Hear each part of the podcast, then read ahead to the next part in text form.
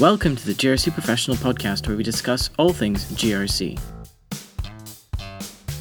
Welcome to the GRC Professional Podcast. My name is Kwame Sasha. I'm the editor at the GRC Institute. And today we are finally having a bit of a debrief um, from the AML and Financial Crimes Congress. And to help us with this debrief, we have our CEO, Naomi Burley, and we have Head of Content Regulatory Compliance from LexisNexis, Kieran Seed. Hi, Kieran. How are you doing? And welcome to the podcast. I'm doing very, very well. Thank you so much for having me. So, a bit of a debrief um, on the Congress, but we're going to focus, I guess, because your presentation was on sanctions, uh, we're going to have a bit of a sanctions focus. But I thought it'd be interesting to sort of just, because we're all attendees of the, the Congress, to get a sense of what you, Naomi, and Kieran, you know, what were those were there any standout moments from any of the sessions that you were able to attend from the Congress that stuck with you? Um, maybe we'll start with you, Kieran. Sure. like the kickoff one. Look, that uh, that is that's somehow a curlier question than actually trying to deal with the complexity of sanctions. To be honest, just how many amazing sessions there were on the day. Look, I loved participating in in the Congress, not just for you know getting the opportunity to present alongside such an eminent group of, of SMEs, but you know being part of that engaged community of compliance and risk professionals and exploring those challenges and financial crimes as well as technical solutions. I'll be transparent, say I didn't have the opportunity to, to attend all of the sessions, um, but one that, that did stand out for me was the the session by um, Neil Jeans on uh, enhanced customer due diligence. I really enjoyed that, you know, looking into an AML control area that is so risk-based and benchmarking business practice and approaches to you know, assist in achieving compliance. I, I really, really did enjoy that. You know, and and to you know enhance due, due diligence and KYC to to highlight Alice's session after uh, the slot that I was in, you know, really do need more attention in a period with such high intensity sanctions activity to keep that focus on sanctions. Um, the the sessions and the Congress as a whole, they really did highlight to me the importance of the, you know, the specificity and the practicality of the AML compli- compliance framework, which is something that you know we take back to our own um, regulatory compliance portfolio moving forward as we, you know, build our content innovation. It was really, really valuable in that context. It is a really specific field, isn't it, Kieran? It's um, we've noticed with a lot of uh, compliance professionals who are having to step into this because it's become part of their responsibilities or they're stepping into an AML role, but usually because it's been encompassed into their responsibilities, that it is a different way of thinking. The risk criteria is different. It's not just your internal risks anymore. Um, yeah, and there, there are lots of nuances and things that only experience teach you. Um, so hmm. it's a really tough one to take on board and get up to full speed very quickly in. So yes, I was going to Bags Neil's session as well. Read your mind. Because um because I did have a number of the other speakers go, oh oh, I'm on the same program as Neil Jeans. Oh, that's a bit nerve wracking. so it's got a bit of a reputation. But I did, you know, I love the way Neil breaks it down into a very logical, be really clear your criteria. And although the all-encompassing term that was said, uh, you know, if there was a dollar for every time it was said, we would have made an immense profit on the day. It, it's a risk-based approach. Um, it's articulating the criteria around that risk, and he was very good at that. You know, you reach a trigger point here. You know, you agree that this is your trigger point, and then you do X, Y, Z. So it he made it very, very logical, something that's very, very complex, very, very logical. And I think that's what's missing in in a lot of the risk-based approach by organisations. They don't understand what the risk is. They don't understand where they should have a trigger point or a criteria around things. And I think there's some grasping at straws with grabbing, you know, third-party technology solutions. Not to badmouth them, they're probably great solutions, but hoping it'll solve the problem for them as opposed to them putting the thinking in. Um, so I thought Neil broke down the thinking really, really nicely. Um, you know that process, and I think that that's the process people need to to go through. But yeah, sanctions. Um, people have not stopped talking about the sanctions session since the Congress. So um, so it's obviously a very, very, very hot topic. Uh, so obviously we had multiple streams, which is why sorry, Kieran, I didn't attend your session because I attended a, another session in the other stream. That's okay, um, I'm not offended. uh, but Naomi, uh, what was the idea between having these these two streams on the day? What what did you hope to achieve? The the idea is because we know, as I said before, there's lots of people coming in. We are trying to fill the body gaps out there in the workforce for people having to undertake AML responsibilities and build a framework for their organisations around this. And we know that organisations having a lot of trouble recruiting people in, so they'll bring in people who know the business and then try and teach them AML, if that makes sense. And we're a part of that. So we've seen that happening. So we thought, well, in the past, we've tried to build a Congress that sort of sits in the middle for everybody and so if you haven't got a lot of experience, you'll just have to swim really hard to keep up. And if you have got a lot of experience, maybe you use it as a refresher, but it doesn't meet your full needs. So by dividing it into the two streams, what we tried to do was meet the needs of both markets that we knew we had sitting in the room. And I did prep all the people in stream one. I said, oh, look, because we've got this loyal audience who've been coming for years and years, they might not pick stream one. I hope you don't mind only having like three people in your session. And lo and behold, half the audience went to stream one and half stayed in stream two for, for everything we did. So this is something we want to build on for next year. It means we've got to get double the speakers. So it was really hard with us having to change the date. So thank you again, Kieran, for coming to the party on sanctions because as we know, it is the hot topic. Everyone loved the session and got an immense amount of value out of it. So it was really it was really useful to have the two streams because there are a lot of people who are coming into sanctions and it is day one on the job for sanctions. They've always had a subject matter expert or it hasn't they've thought, oh, that doesn't really apply to us. Our risk is very low. We won't, you know, we'll just keep an eye on it, but we don't need to know it in depth. And all of a sudden everyone needs to know it in depth. Excellent. And I guess just sort of adding on to that question, Naomi, on just that sanctions piece alone, because obviously Kieran had his piece, and then we had um, Garth. Gavin Cole. Gavin. What is why? Who's Garth? I don't know. Um, um, yeah. So we we had these two different streams on sanctions, and obviously you talked about the sort of 50-50 split almost between stream one and stream two. What what do you think the value there for sanctions was really?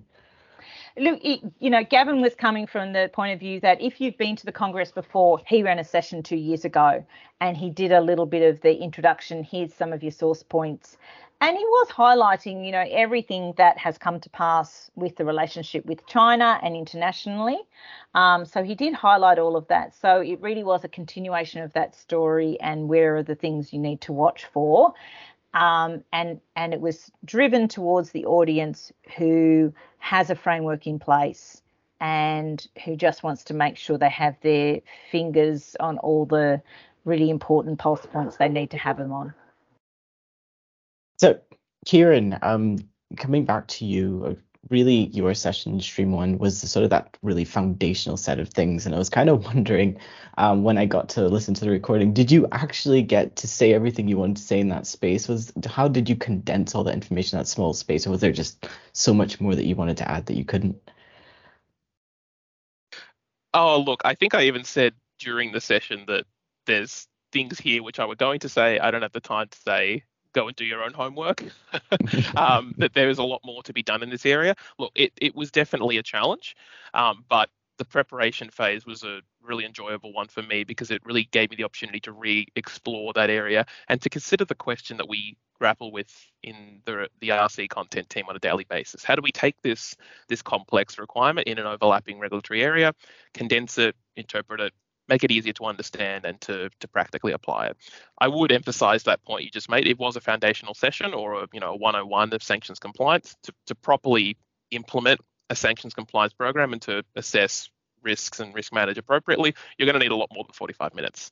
So I guess, you know, if there was things I would highlight in more detail, probably the first one would be the one that I talked about in the session as being not having time to do, which is the technical exercise of, you know, teasing out the you know key and repeated terms across the different sanctions regimes. What's what's a sanctioned supply of uh, export sanctioned goods? What does it mean to provide a sanctioned service? What's a controlled asset? You know, all very technical questions that require a level of interpretation and and legal advice to properly articulate.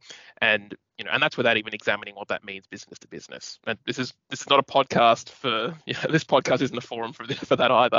um, you know, I'm not going to start reading legislation to everyone, but to you know, re- re- to reiterate the general point, if you're you know engaged in sanctions compliance, re- review those definitions used under the legislation that create our two main types of sanctions regimes, and to assess your risk in the context of those definitions.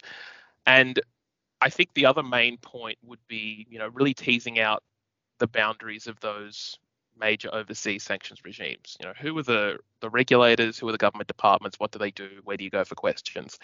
And in that context, I probably emphasize a bit more the point about extraterritoriality. This is something I did allude to a bit during the workshop, but it's something that should be explored in detail. If we look at the example that a lot of the recent Russia related directives coming out of the US specifically, they are quite wide reaching.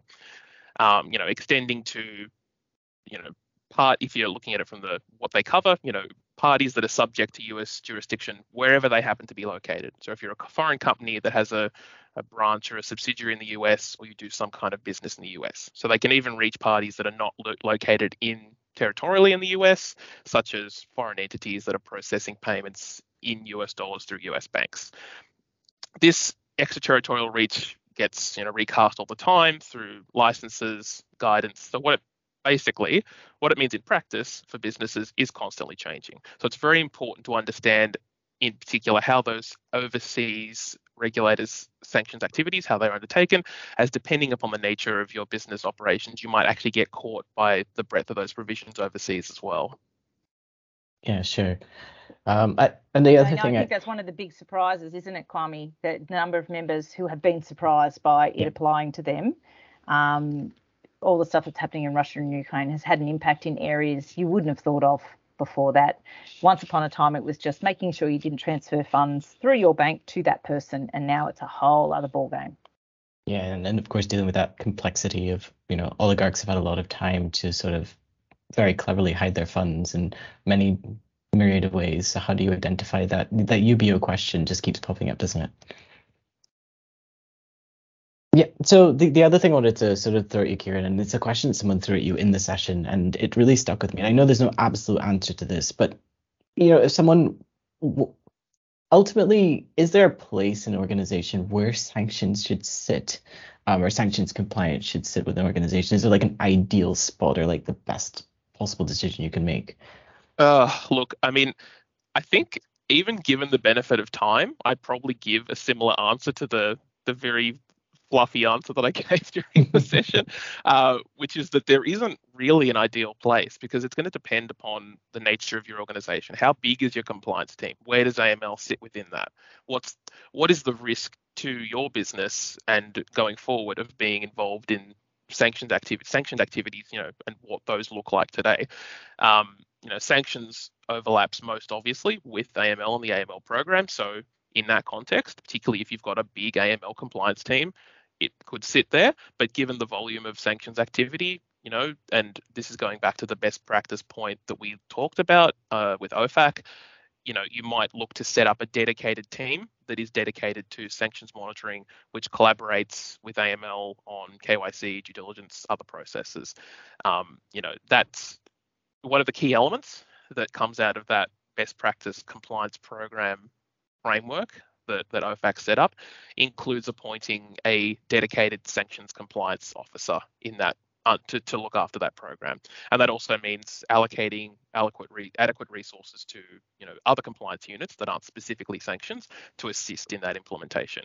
Keeping in mind, of course, that you know your broader secondary compliance framework that relates to sanctions but is not specifically talking about sanctions, that's going to require engagement with other teams. So you're going to have to talk to your privacy officer and your privacy team about retention of personal information where that arises in the context of sanctions activities. And if you're a, an import or export business, any export controls or sanctioned imports, you're going to be, you know, looking at penalties under customs legislation as well. So you're going to need to talk to logistics and supply chain management to properly execute. So it's not just it can't stay in the one place. It's going to need to have involvement from the broader business as well. So what so short answer, where should it sit? you know, best practice answer is its own team. But like most of compliance, it's going to need to be a collaborative exercise with you know, different phases of AML workflow, risk management, and you know that broader compliance framework like privacy and data protection. Okay. Yeah, excellent. So I guess the real thing is just avoid those information silos and have those open lines of communication. Absolutely. And that's like the, the, the, best practice, even in a business setting. Break down the information silos, have that collaboration, the interlink, interlinking communication of workflow and understanding where you make a decision over here, you know, what, what impact that has on this other team over here that's supervising something that's specific, but is related to the nature of your operations as well. and I'm throwing this question out to both uh, Kieran and Naomi. Um, based on your experience, businesses that you're talking to, and Naomi, with members that you've been speaking to, has there been a common trend in where maybe sanction people have been thinking where sanctions should sit, or where people where sanctions is getting placed generally, or is it pretty diverse? Members are telling me that it's been battered to the AML team. So it's not like they've appointed someone, they've just said someone needs to deal with this and you seem like the logical team. So that that's kind of what we're being told. Um, and because I don't know where they'd recruit someone from. yeah, yeah what are you seeing, Kieran? Yeah, and look, it's I, honestly it's probably much the same. And I think when we look at the the financial crime bundle, it's mainly going to be the AML team looks after it broadly. So sanctions is going to get lumped in with that broader financial crime compliance set. So I, I think it's going to be much the same experience. Uh, even even if we say that proactively looking into the future, having a dedicated sanctions compliance officer would be a way to go. You know, invariably as I said, AML is going to be the the starting point, particularly since that's where the the teams are quite robust and there's a lot of resources in them. But as we've very clearly seen recently, with the volume of activity that's gone through, it's not necessarily going to be within the capability and the capacity of those existing AML teams to to deal with that proactively.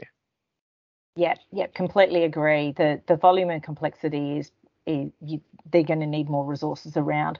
But I guess it's been thrown there because some of the simpler in comparison, comparatively simple sanctions work is around knowing who your customers are and where the funds are going to and from and those kinds of things, which is in the wheelhouse of, of your AML team um, to start out with. But then flowing out from there, yeah, there's a whole lot of other complex areas um, that are, that you're going to need advice on or to skill yourself up very, very quickly. So in that face of frequency and volume, uh, Kieran and what are some of the challenges that you think organizations are having to sort of build a successful sanctions compliance regime? Hmm. Well, a lot of the challenges boil down to the same key themes that, you know, what are the general compliance challenges?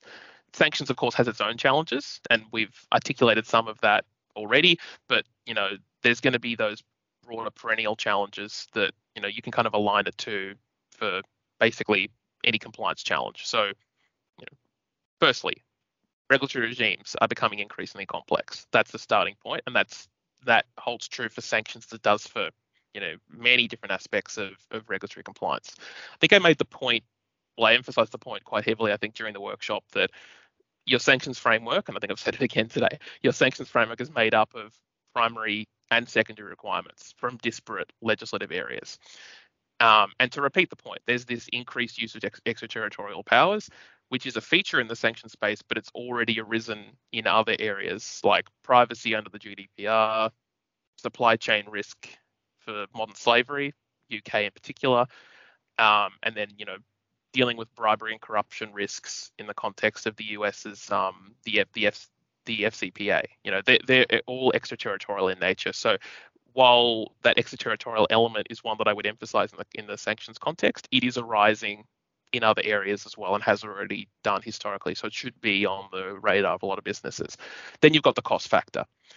Um, I've seen a lot of articles of late that are very focused on the cost of compliance, specifically on that financial crimes cost of compliance. I think at LexisNexis Risk Solutions, one of our sister companies, they did a true costs of compliance study, which is quite recently released um, where I think it was something in the order of 50 billion US dollars. That's the that's the the general the, the overall spend in terms of just financial crimes compliance. And if you break that down per institution, that's $11 million annually just on financial crimes compliance.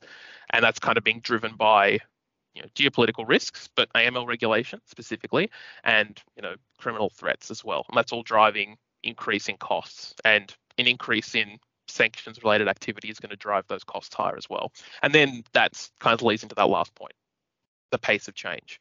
So I think you know there were only about I think there were about 100 and something designations across the UK, US, and the EU sanctions related uh, between February and March last year, in the same period this year, it was like two and a half thousand or something. It was some ridiculous order of magnitude greater. So the pace of change and the number of changes to be across has gone up significantly. Uh, and I quote the statistic quite a lot in the RC world, but in the COVID period, we saw the pace of regulatory activity sitting about three to five times higher than pre pandemic. Now, a lot of that is driven by COVID specific stuff, uh, and that's dissipated to a certain extent, but the new normal does seem to be a heightened level of regulatory activity. So there's an increased pace of change. Things go through Parliament, get enforced much more quickly than they did in the past, and there's more activity going on, and that just increases the amount of touch points that organisations have in terms of responding in their compliance um, frameworks. Yeah, sure. But I think you've already answered my next question in many ways. I was going to ask you, you know, are entities trying to respond to this? But I think clearly they are trying to respond to it. I guess the question is, are they responding to it in an effective way? Are they still struggling with, um, I guess, having the right tools and the right options? Like, what what are you seeing out there? I mean, I might, I, I might say, Stephen, I've kind of gone off on a bit of a tangent there, Naomi. What do you think in terms of like from the, the questions you're getting from the membership? Does it, do you feel like they're they're responding in a proactive way now? Because what I what I was thinking with that is, well, certainly there's a there's, there's a response. There's a response at the moment, but it feels like a it's a it, it is a it's a reactive response at the moment. So it's like okay, there's yeah. all these sanctions activities that are coming through. We have to do something now, um, but it's still very much a, re- a reactive response. I, I, would I would have to agree because it's well, it, it, you know, it is one of those things where, um, despite you know Gavin's presentation two years ago, I'm not sure that you can persuade an organisation to proactively anticipate, you know, international political change at the magnitude that we've seen. So part of the part of the challenge is that quite often to get the spend and to get action within your organisation, they have to feel that the risk is tomorrow or has happened or is very very very likely you know so that so it's, if it's sitting in the amber they're not as easily persuaded. So there's part of that agreement that's got to happen in compliance unfortunately to get action from your organization. But i mean in terms of the growing maturity our members obviously we're a bit skewed because they've been working on their professional development. They deliberately engage with us because they want to be proactive and keep their knowledge up. So they're a little bit different. But I know from members who have shifted organisations, they move into an organisation that thought they had a really great AML and sanctions program, and our experienced member looks at it and goes, "Yeah, not really." So and and that sort of correlates with the feedback we get back from AUSTRAC is that they're not seeing the the traction on the maturity and I think it's because there there aren't enough people who have the experience in that space out there to able to keep building on it.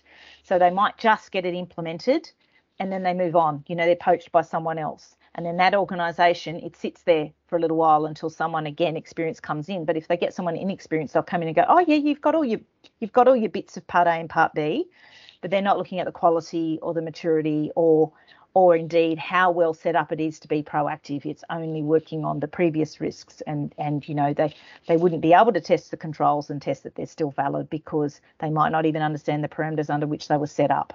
So it's a little bit difficult, I think, out there for organisations to build that maturity and get to that proactive stage due to a number of reasons.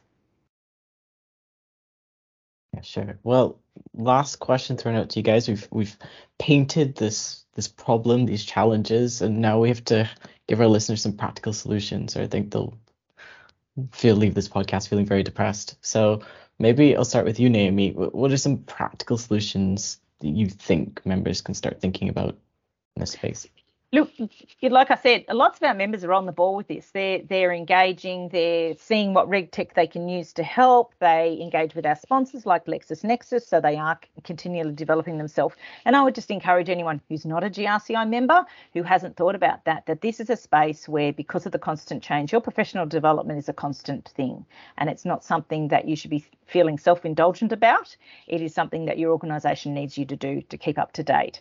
You need to connect with the source information as well. So, um, you know, even, even we can only keep up with stories at a certain speed. So if you're with sanctions, you need to be um, on the ball with DFAT. You need to be connecting with government sources like like Kieran said, something will get changed the next day. You can't wait for GRCI or the Fin Review to report on that. You need to be connected directly into the source or have great legal advice being provided to you. Um, so it, it's a lot about you being proactive to lead your organisation to being proactive. Um, but there, there is, I think, the other thing is getting really clear on your criteria, bringing your organisation on board with understanding that these risks are real. They sound um, they sound like something from a movie and they sound completely theoretical, but they are actually very real. And AUSTRAC has an expectation that you will meet those challenges. Kieran? Yeah, I mean, I, I, I would definitely reiterate the the point around proactivity. Um, well, in a in a short term and a long term sense, I think is a, a good point as well because particularly since we expect there to be you know, more regulation, not just in sanctions, but more broadly, it's important to look proactively and to really engage your horizon scanning function to think about what's coming next and what do I need to build up. So when I talk about things like OFAC's best practice framework for setting up a sanctions compliance program, obviously that's the US. It's not something that directly you know aligns to the regulatory framework in Australia, but being treated as best practice means that it's more than likely at some point, you know, we're moving, we might start to move in that direction. So if you're setting up something that is best practice in that sense, then you are well prepared for what may come next. And that applies not just to sanctions, that applies to other areas where we are moving towards a potentially more heavily regulated space, crypto, ESG, areas where they're not specifically regulated in a huge amount of detail, but looking at the experiences overseas, looking at Europe, which is where a lot of this does always comes from, you know, you can see the movement towards that being more heavily regulated. So looking proactively at what comes next and starting to align to that. And for sanctions, as I've said before, what are those essential components of sanctions compliance? You know, having the management commitment, having risk assessment done specifically on sanctions risk and having that, you know, iterated, having the internal controls in place that align to it, testing and auditing that whole framework, and then training relevant people specifically on sanction. And that's what's all specified under that um, that app that uh, OFAC framework. The other key piece, and Naomi, you've already touched upon it, is to understand the role of RegTech, not to rely upon it, but understand the role of RegTech, how it can support you and empower you to um, to to achieve um, compliance in the day to day.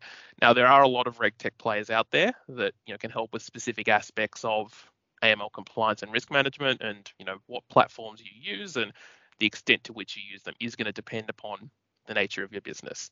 At LexisNexis, you know, we're a global business that specializes in legal and compliance information, and we've got a team, a global team of content experts that support our regulatory compliance solution, which is specifically focused on being a solution for obligations registers and providing that alerting capability on reg change. We also do have a uh, sanctions module in market for Australia, which we actually collaborated with um, Andrew Ham on developing as one of the um, presenters during the Congress as well. And uh, we we also have a sanctions module that's available in the US, which is aligned to OFAC, and of course broadly AML compliance in Australia and, other, and seven other jurisdictions as well. And we're adding content all the time because regulation is ever changing. So um, if you're interested, I would definitely encourage those of you that are listening to, you know, join us on that content development journey, uh, journey and to, you know, get in touch if you do want to learn more. Yeah, I think that's a great point, um, Kieran, as well about yeah continuing learning. But your point earlier about the international trends, that was something that Karen Nietzsche raised in her session as well, and I thought that was really spot on. Is that um, this is an international issue uh, and so just sort of sitting in Australia and waiting for the Australian government to respond is really not proactive. And the way to do it is to look outward at what's happening internationally in those countries that are affected. And as you pointed out, in Europe, they're they're making big inroads into a lot of requirements around ESG and around a number of other things. Um, and whether that reaches Australia or not, you know, the trend is if there's there's regulation occurring because the market hasn't responded fast enough to satisfy the regulator. That tells you something. And whether or not our regulators take it on board, it means that there's a potential weakness there. And they've decided, you know, that's a control from a regulatory point of view. They've decided to take control of that situation. So you should be looking at how your organisation is set up and be a bit proactive about it. Uh, and for our listeners, um, any of those things that were mentioned by Kieran, we'll make sure to have as many links as possible to any of that so you can have a further conversation if you would like to. Well, thank you so much, Naomi. Thank you so much, Kieran, for making time this afternoon to have a bit of a chat. Um, as usual, this chat always runs a bit longer than we plan because it's just so interesting. And just like Kieran's presentation, I'm sure we still haven't covered everything. There's still a much broader conversation to be had. I know you could do it like a three day a three day conference minimum on sanctions alone. If you really wanted to properly cover it, yeah, yeah. that would probably that might do it. That might do it. might, might, but then the next day everything would change. Yeah, so. and it'll change. Yep, all the resources, throw them out the window, defenestrate, start again. This podcast was a production of the Governance, Risk and Compliance Institute, and the music was produced by Rob Neary.